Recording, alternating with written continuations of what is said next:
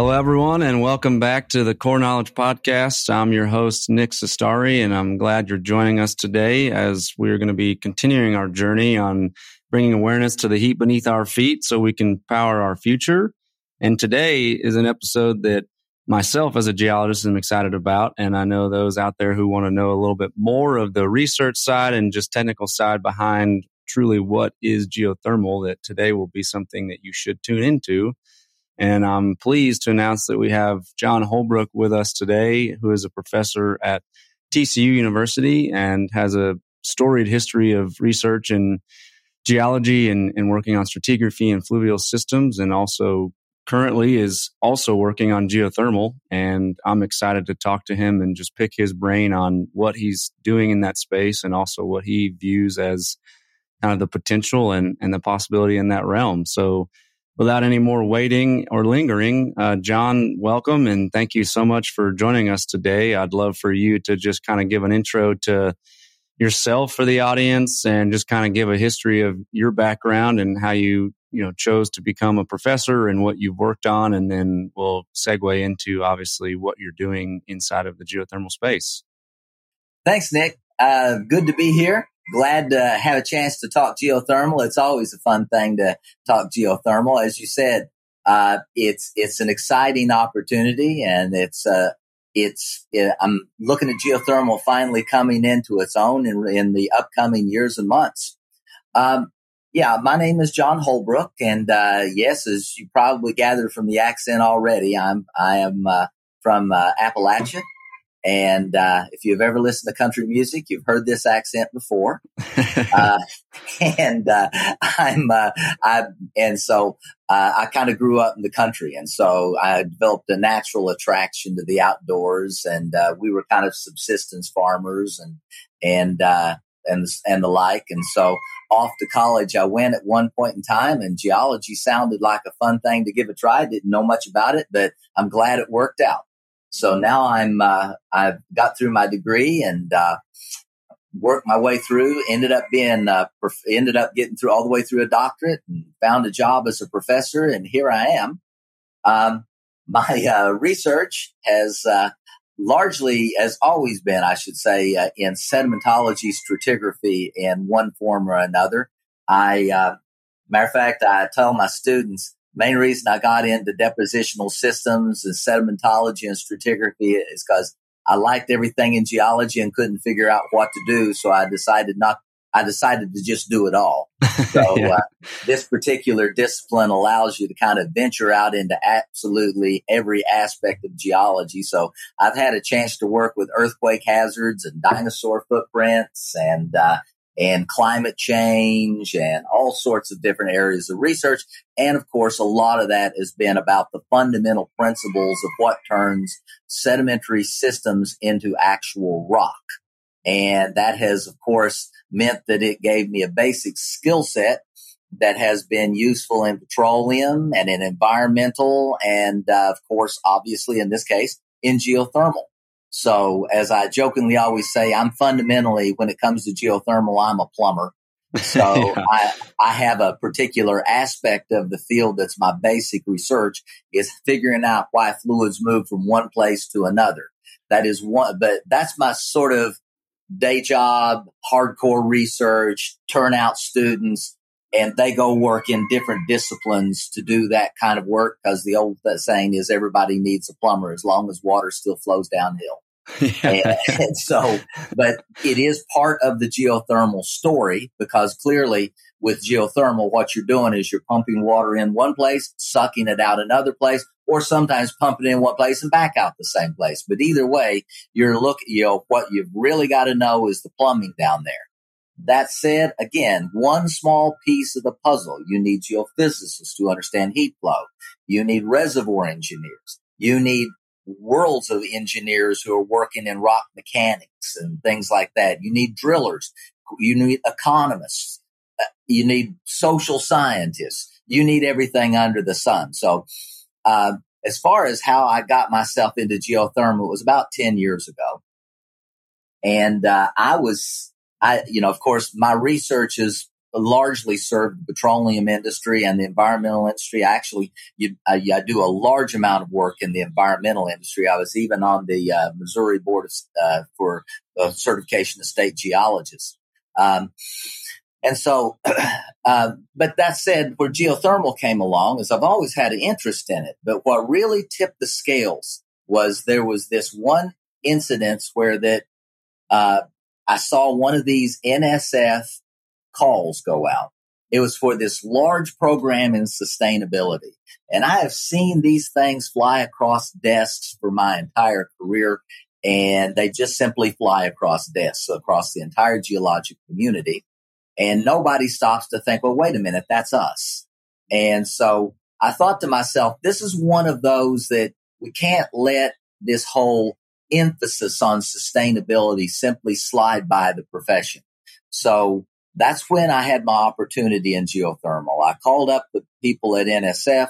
I talked to some people and found out there was some enthusiasm there to actually bring geothermal into that broader sustainable energy category. So sustainable energy pathways was what was the real uh, focus of the interest. So solar, wind, you know, biomass, whatever.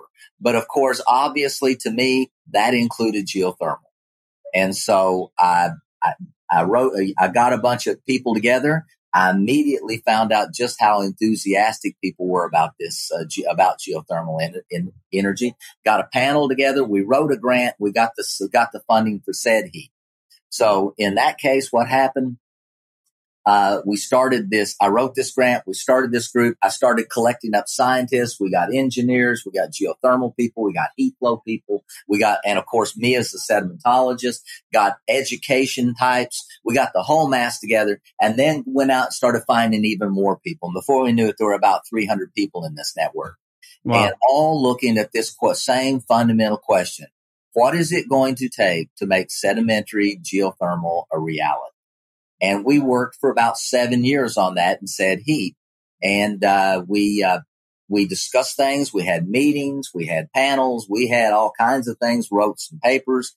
And in the end, we came up with some insights. And I like to think over the course of those years that geothermal has moved along considerably. And now we've come to a dawn of a time where that there's not, it's not just us interested in sedimentary geothermal the industry is now interested in sedimentary geothermal too. So hopefully we found that nexus and things move from here.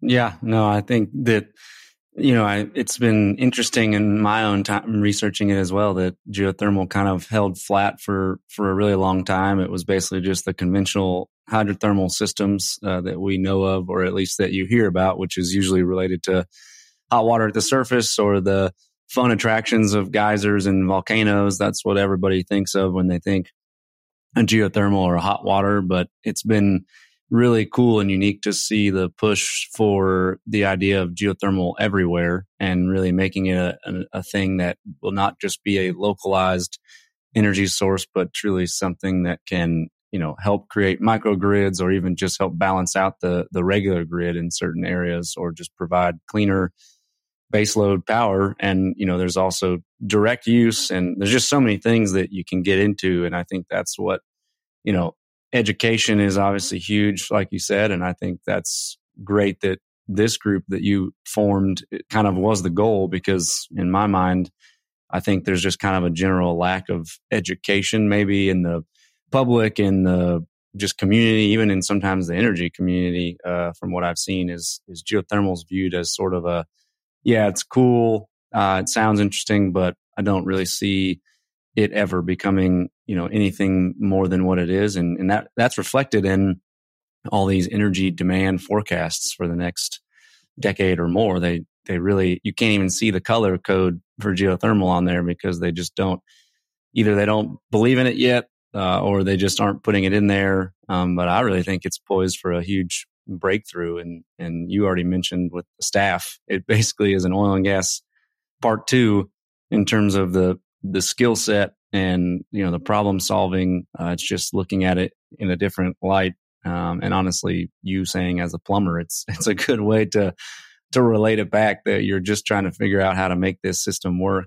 um, and get enough heat out of the ground, uh, even in areas where maybe there's not already fluid downhole. So I guess, you yeah. know, that's kind of the exciting piece. And I, you know, I want to kind of get more of your knowledge on the sedimentary basins in particular in terms of, you know, what you think uh, are some of maybe the major challenges that we will face uh, when we're talking about maybe some of this, you know, the areas where there's not already a, a you know, man-made upswelling of water or reservoir of water, and we're just targeting purely hot rock in the sedimentary basins. You know what that what that poses from both a geologic challenge, but also just a recovering the heat challenge. Sure, and and you're absolutely right. There are a lot of opportunities in here, and a lot of what we were geared around was the idea of sedimentary basins because most of the attention has gone to geothermal over the years past has gone one of two ways. It's either gone to, as you say, these rather boutique energy sources where we know that there's high heat, there's high flow of water. We know we can tap them and we have tapped a lot of those. And, you know, we have about three uh, hundreds of megawatts to gigawatt plants in the U.S. And we have a whole bunch of 20 or so megawatts or so that have largely geared towards tapping these resources. But as you say, you know, the color band hardly shows on the energy portfolio for the U.S. from that. It's just a few percent uh, of the entire energy portfolio. But to me, a lot of that, the way that particular aspect, that's kind of like the old days in petroleum looking for seeps to drill you're going for the very easy targets very early on in the game where that you know that there's rich and high potential. But as we're learning more about geothermal, uh, we're learning that there's a lot more of it out there we can tap. So the next move has been towards what's called hot, hot dry rocks, where that we know that the heat is down there if you just drill deep enough, and there's loads of heat energy down there. Uh, matter of fact, the you know the Earth emits wastes at least twice the geothermal energy into space that the planet uses in energy total. So we know that there's plenty of heat down there to work with. The thing is, is that uh, there's no porosity down there in those hot, dry rocks. You're down into basement rocks. So the idea is you drill down, you frack it, you create the porosity, and then you pump the water through it to harvest the heat. And one day that's going to work but we've worked on it. We've worked on it and we're still working on it. But it, we haven't quite got the fracture patterns and the flow patterns down to where we can, where we can make those work consistently. And so in the meantime, while we're playing with that one, what my proposal was is that we should be looking in sedimentary basins where we already have the porosity. And as you point out, Nick, where we already have lots of experience and we know how flow works and we know how to get flow from point A to point B and we know how to pump water in and out and drill.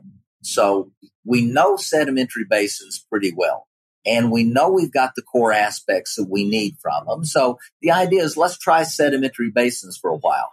There's a lot of heat resource there too. Enough to, you know, enough to run the country for a thousand, uh, you know, enough to run the country for a thousand years if you could actually get it the problem is, is it's low heat and it's dispersed. So the biggest challenge we have with sedimentary basins is that the heat is a little lower.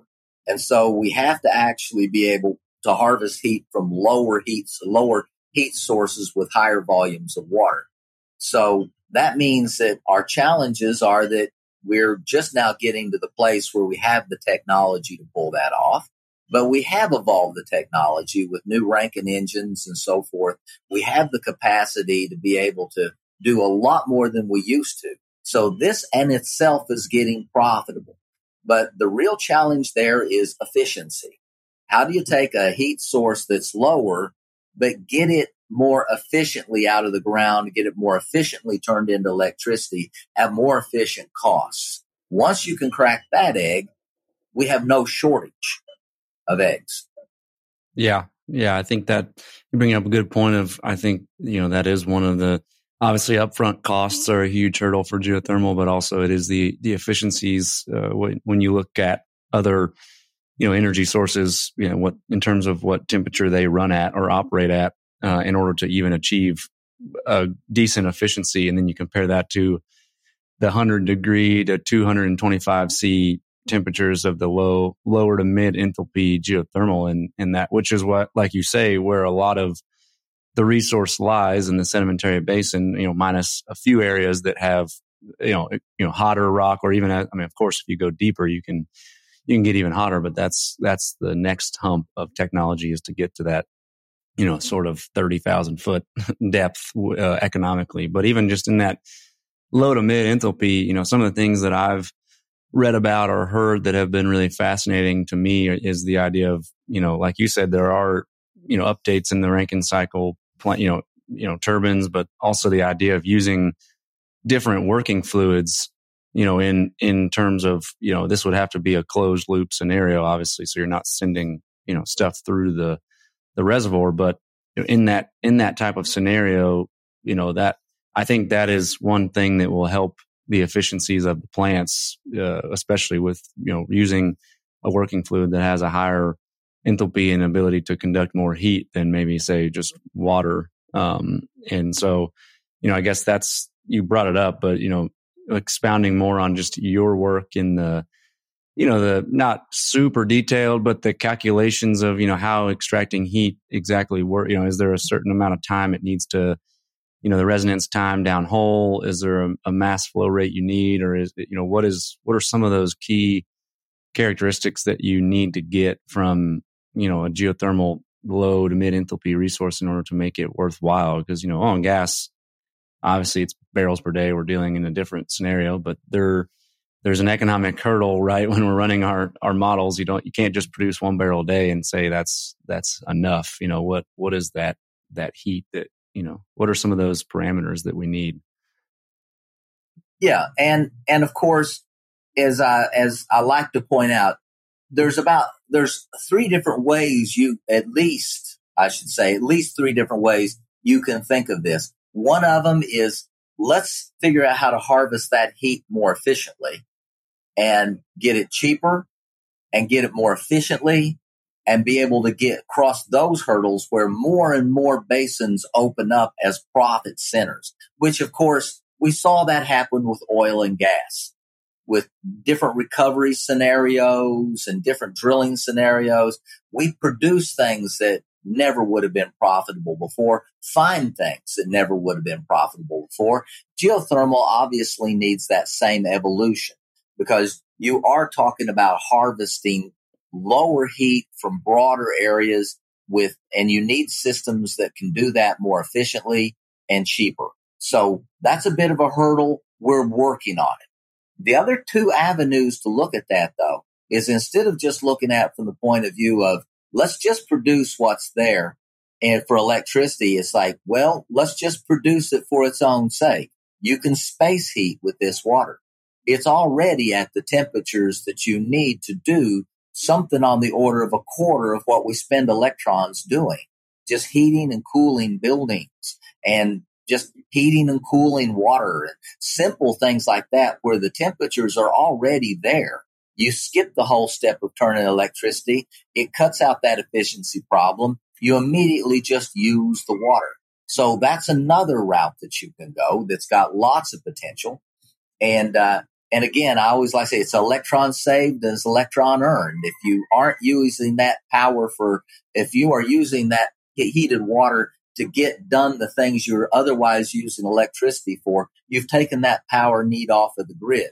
And of course, the third thing that I'm really excited about that is the more, how you say, the more dreamer kind of approach. Yeah. Has the potential to actually be the complete game changer is using the subsurface as an energy storage system. Yeah. The earth battery idea, whereby that you're actually saying, I'm going to take a lot of this heat that's coming when I don't want it from solar and so forth and put it in the ground as geothermal and then pull it out when I want it as baseload. So I'm really excited about this possibility of coupling things like solar and geothermal into central plants and ending up getting a stable and efficient baseload system that can produce power at, at, at levels that we actually, uh, for which we can control the scales. Yeah, no, I think that's a, an extremely exciting, you know, piece of it. And I think that's a huge emphasis that needs to be placed on, on this is that, you know, this isn't an effort to go out and replace anything or become the, the only thing that exists. This is just a simple taking advantage of this amazing, sustainable, clean resource that's baseload. And then also, you know, like you said, coupling it with what's already out there to become the most efficient we can and how we produce and also use our energy for whatever needs there are and you know you bring up the the heating and cooling and that that accounts for i think it is a quarter or more of you know our electricity usage is is heating and cooling. And then you talk about refrigeration and all these things that take immense amounts of electricity uh, to power which like you said is a very inefficient process at the end of the day. So why not take advantage of some of the localized use of just directly pulling it out and sending it straight through a pipeline into to buildings or into agricultural purposes or fisheries or or whatever means you need to use like you said you remove that and it helps you kind of better predict or more evenly predict the energy needs um, seasonally and yearly which i think is a huge win also for for grids as we saw in in texas this last win- winter, we had the great freeze, and I, you know, I think that kind of opened some eyes. Um, yeah. You know, I think there was a lot of finger pointing and stuff, which was maybe not necessarily needed, but I think it's the it's just this idea that we need to become better at forecasting and, and knowing where our energy will come from. Oh, um, oh, absolutely. And and of course, one thing about Snowvid is we affectionately call it, yeah. is that uh, is before that it was me and a handful of other people who actually knew Texas had its own grid. Now everybody does. Yeah, exactly. So, yeah. nothing educates like a catastrophe. Yeah, it's uh, you take advantage of those terrible times to be like, you know, and, and in re- all reality, it's you know, it was it was a crazy time for us, but you know, the reality is that people lost their life, um, yeah, did. And that's something that I think can be prevented. And I, and I think we, we just have to realize that, you know, when you go for the cheapest cost of electricity or, or you, you do things a certain way or just your predictions because you're leaning on certain sources or just, you know, you, you need to have a better predictability and in a, in a more just level grid where you know that you're going to have power when it's, when it's needed. Um, and That's what better right. way and, than turning you know, on geothermal? Yes. And you know, it's also one of those things where it's a normal thing for people to design for the place that they live. For instance, I mean, I yeah. worked in Nigeria for a while. I'd watch them make concrete blocks and then they would like mix sand and like one part in seven concrete and actually make concrete blocks and build buildings out. And somebody's looking and says, well, well, well, wait, what if it freezes? You're like, you're in equatorial Africa. yeah. they don't worry about that there. Yeah. So that works. It never work here. Yeah. But that said though, it's like we have these high five overpasses. You know, if you were no- further north where it snowed and iced all the time, uh, that would shut down this city for half the winter. Yeah. So you you you do those, and of course, what happened was people forget uh, forgot that we have big storms once in a while, and they didn't have all everything hardened appropriately for the cold like they would just you know just 500 miles to the north. Yeah. so it caught us. So there's things like that that uh, that you do learn as you go along uh, but one thing that it does teach you is have a diverse if you're going to have your own grid make sure it's a highly diversified grid so that something works. Yeah that you can depend you can turn something on or or account for the loss of something in a in a you know time that you know that we need it in a situation like that. Um, and you know, it, go, it goes back to that idea that you brought up, which is the you know using the earth as a storage or as a battery in in sense uh, you know and and i think that's a really cool idea that i kind of want to just i know it's like you said it's a, a, dreamer or maybe just a it is a lofty shoot for the stars and hopefully we land on the moon but i think that's how this whole arena of of energy sources even just with the batteries that are out there today storing energy from wind and solar you know those those are things that are being created overnight. I mean these are really really breakthrough technologies. So you know what's to say we can't use uh, the subsurface? And so kind of just want to touch on you know what that looks like i think from you know, to give the audience more, you know, idea of how you use the earth as a battery, coupling it with uh, solar, like what would, you know, what generally, what would that process look like from a trying to store energy when, when you need it to be a base load? Absolutely. And the idea itself is fairly simple is thermal, thermal solar, especially these central tower thermal solars can generate temperatures in the several hundred degrees Celsius range. So there's no shortage of energy. It's just that, of course, it comes when the sun is shining and we tend to burn, use most of our electricity when the sun isn't shining. So, so the electric grid as it is a, as it is presently designed is like a river that flows by from which you pull a ladle of power out whenever you want it.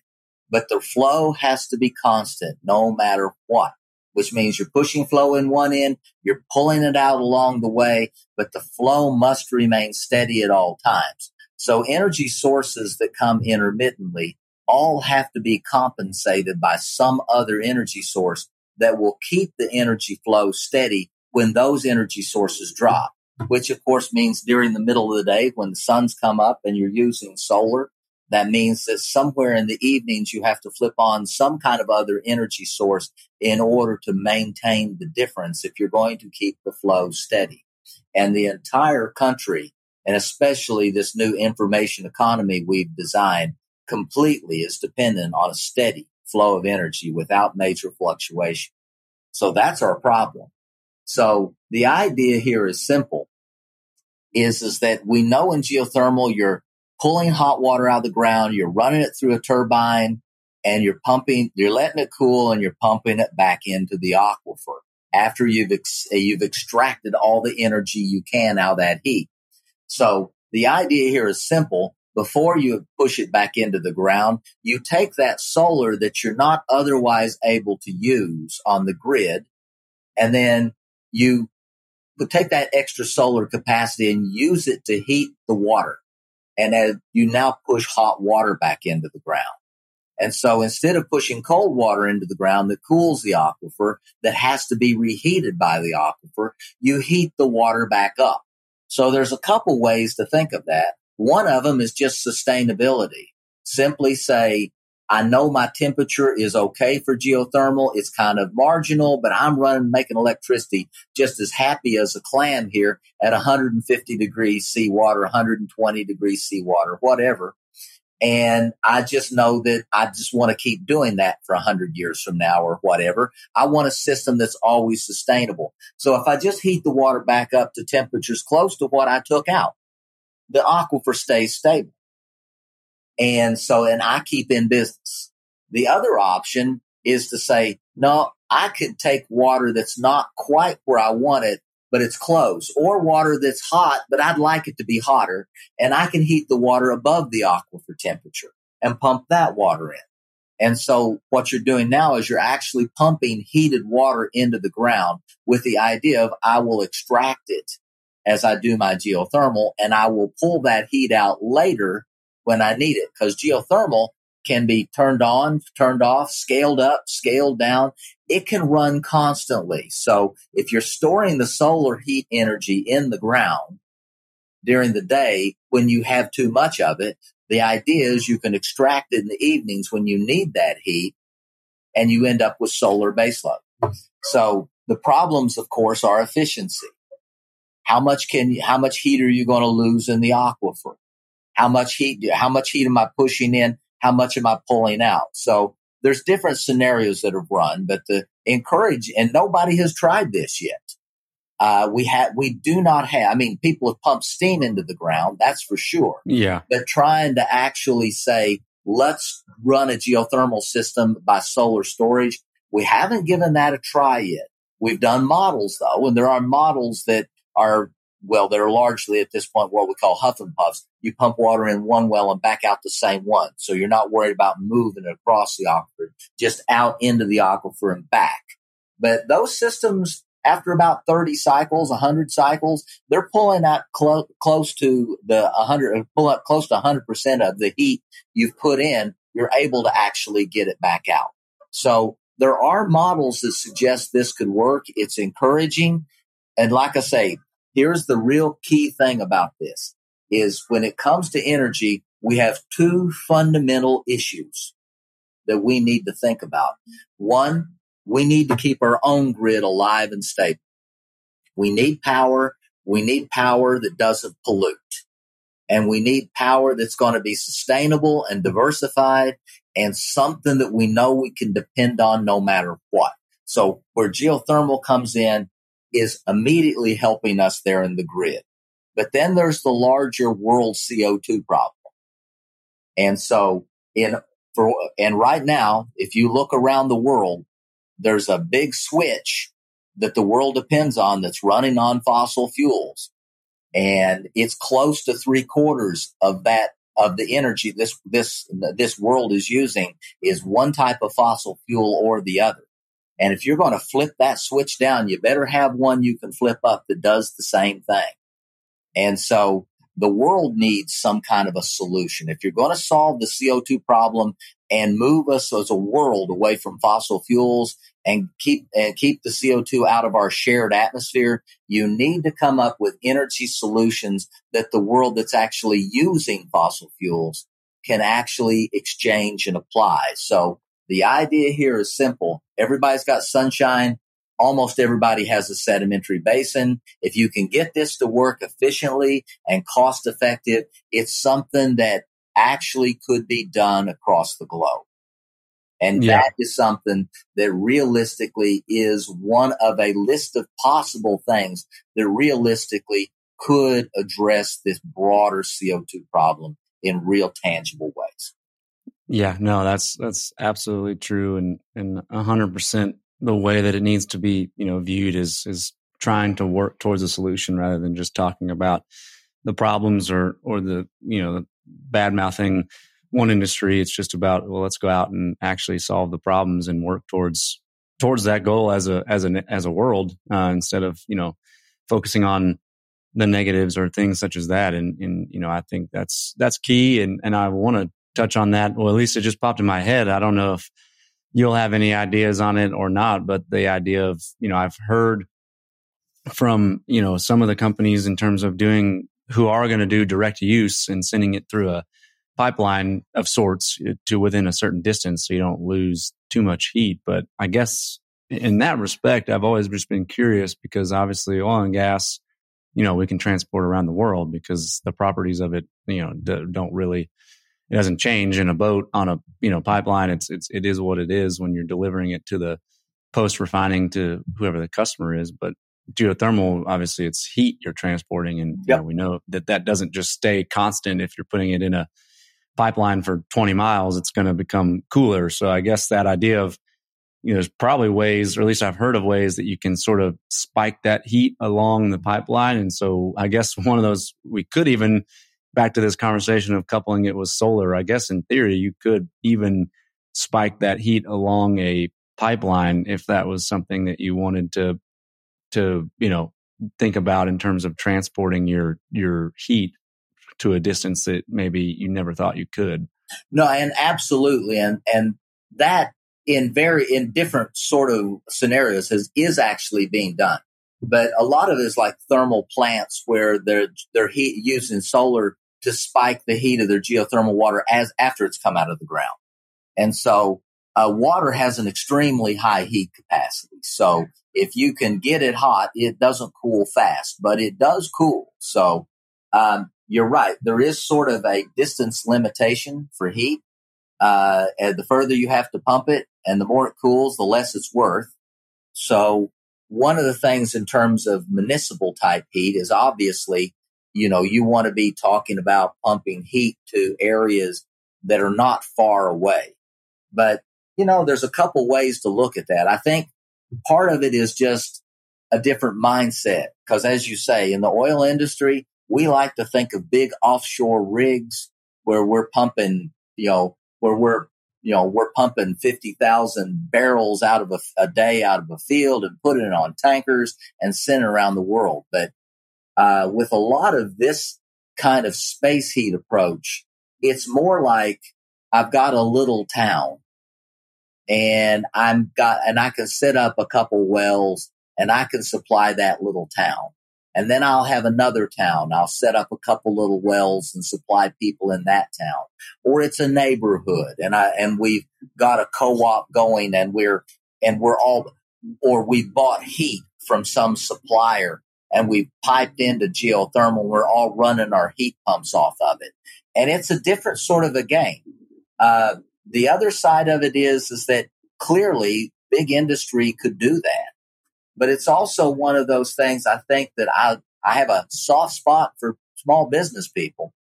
And this is definitely the kind of thing where small operators can really make a go of it on that.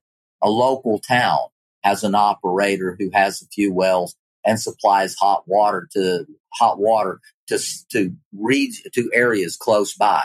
And so there's a whole lot of possibilities there. And let's face it, uh, the average person needs something to do.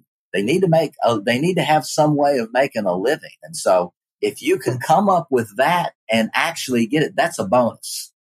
Yeah. Yeah. I think that's a huge piece that I think when we're talking about the scalability and just the global scale of geothermal, it, it truly is global. And I think when you put it in that light, you really get start to see the picture of how many people really it can employ and help. You know, it doesn't look the same, like you said, as oil and gas, and it won't be these, you know, we don't know. I don't know this, but it won't be just like four majors that are operating everything. You know, I think there's a lot of space. And even the startups I talk to, they, the startups, you know, the founders of those are saying we need more. They're like, I, you know, there's, there's a lot of us starting right now, but we still need more. And yeah. that to me is encouraging to see, you know, this isn't about those few just wanting to become the mainstay that takes over everything. They're simply saying, look, this is a huge opportunity with more land and space to cover than any one or two companies can do in a reasonable amount of time that's needed, right? This is something yeah. that needs to be solved or or arrived at in the next truly like next decade to really become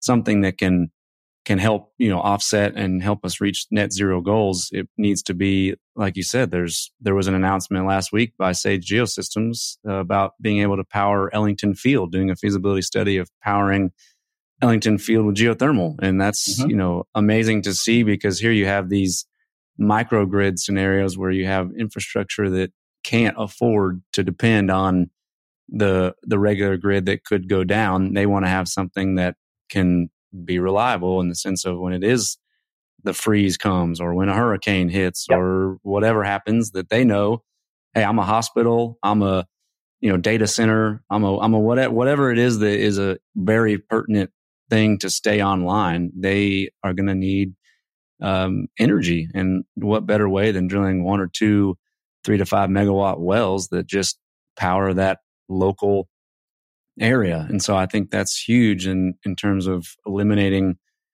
you know, also eliminates the distance of transmission, right? You don't have yeah. to lay lines from the grid to, you know, you said you grew up in the small town. I mean, imagine the small, the amount of distance that they have to run those power lines oh, yeah. Uh, to reach places. But, you know, geothermal, you could build these plants, you know, locally. And, and I think that's what's good about that is that the footprint, the surface footprint is way smaller than uh, people realize. I think to put a geothermal surface facility in is nothing compared to a wind farm or a solar farm or even an oil and gas operation.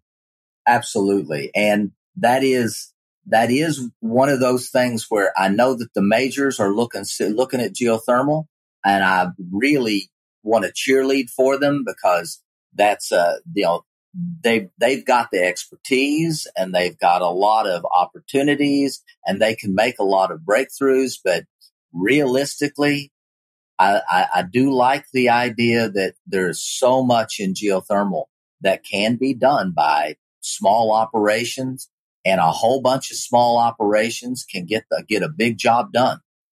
Yeah and i mean i think the corporations like you said will be key and they'll be key in the equation regardless because they do have the expertise, the assets, the resources. And so I think regardless, they still have to be on the front lines of the innovation and, and pushing the, the limits and the boundaries on what, what our future energy, you know, lo- system looks like and diversifying that. And so it's, it's great to see companies like Chevron and even at Oxy having these venture type businesses underneath their business that go out and simply invest in companies that are looking at hydrogen and biomass and lithium extraction from, which is another aspect of geothermal that I think is fascinating. But it, they, they're they're creating these avenues where they're actually putting their money, you know, where their mouth is of saying, "Hey, we we have these targets and these aggressive goals to hit net zero by 2050. Uh, how do we do that?" And you know, maybe as a corporation, you don't do everything, but but by creating that venture group that can go out and, and invest in companies and support and you know cheerlead and sit on their boards i think like you said that's a huge piece that i think will be you know very key in catalyzing this this sort of growth in other energy sources absolutely and i think you touched on something that's important too that is one of the big moving parts of this i think back on my I, uh, back on my undergrad days and i had this uh, i had this uh, uh, old timey ore deposits professor from the Indiana Jones days of ore exploration. And uh, he was uh, Denison. He was a hoot. But you know, the thing is, I one thing he said that stuck in my mind is nobody nobody opens a gold mine.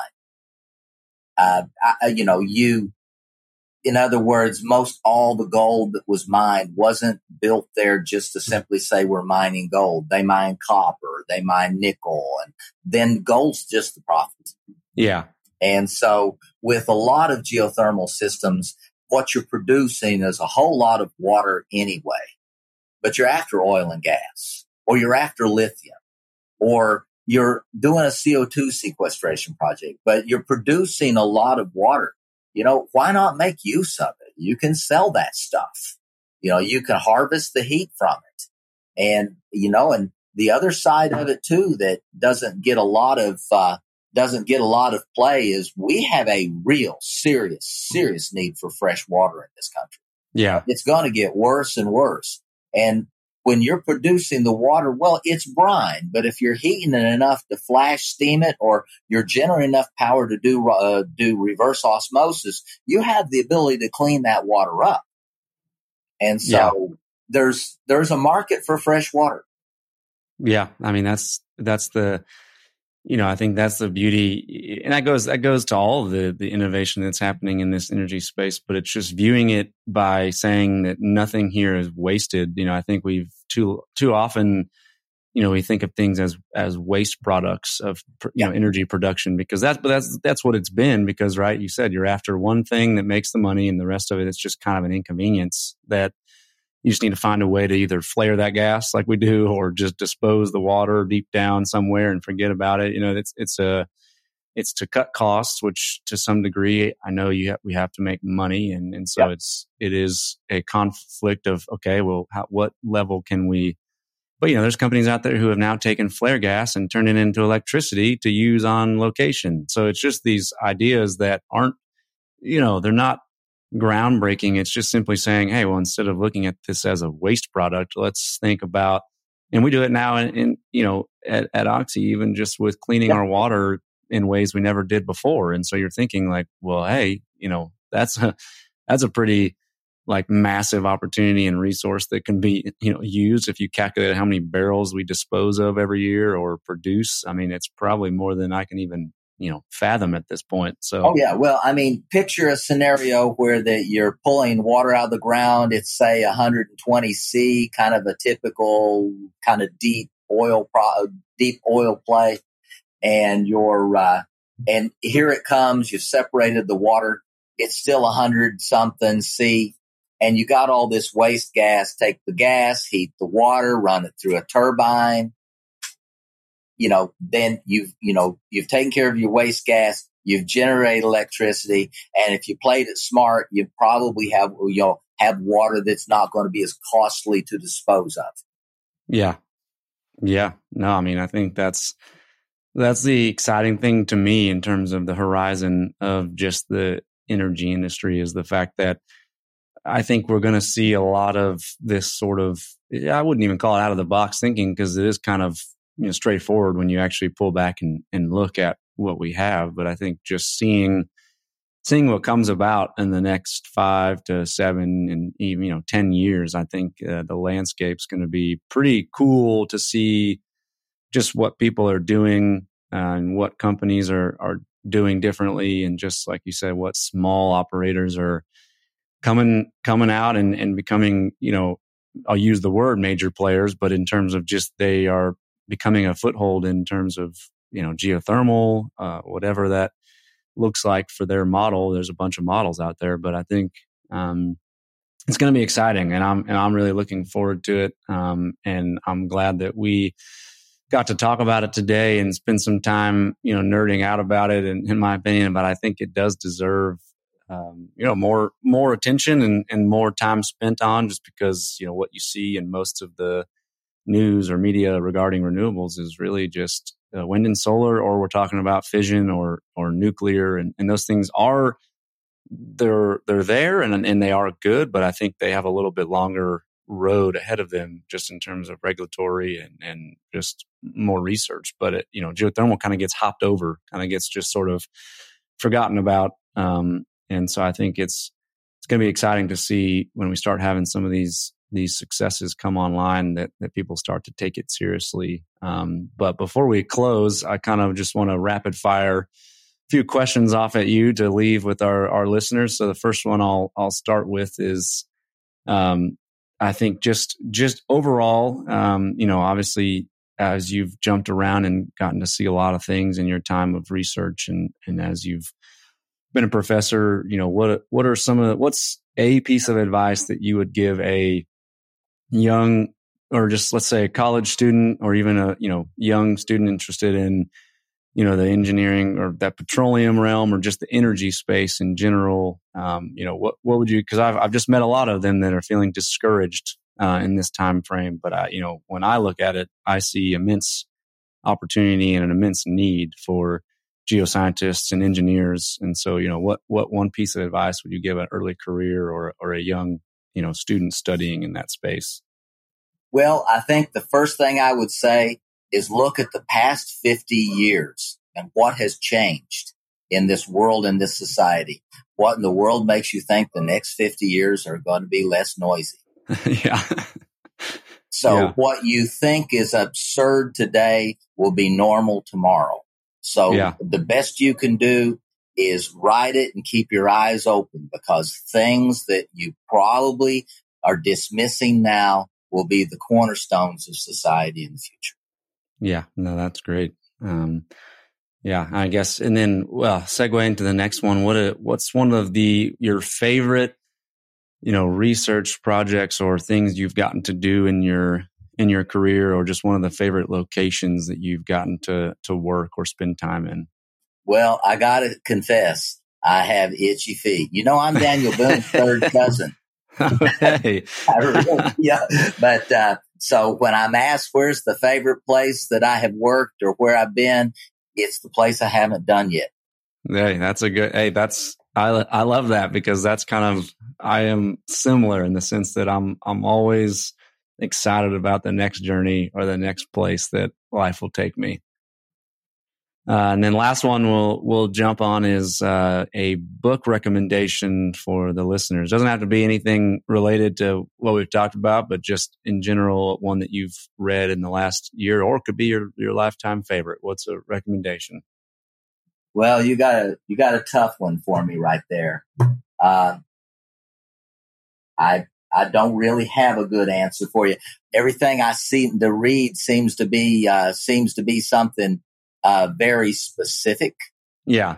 Uh, that is uh, largely technical.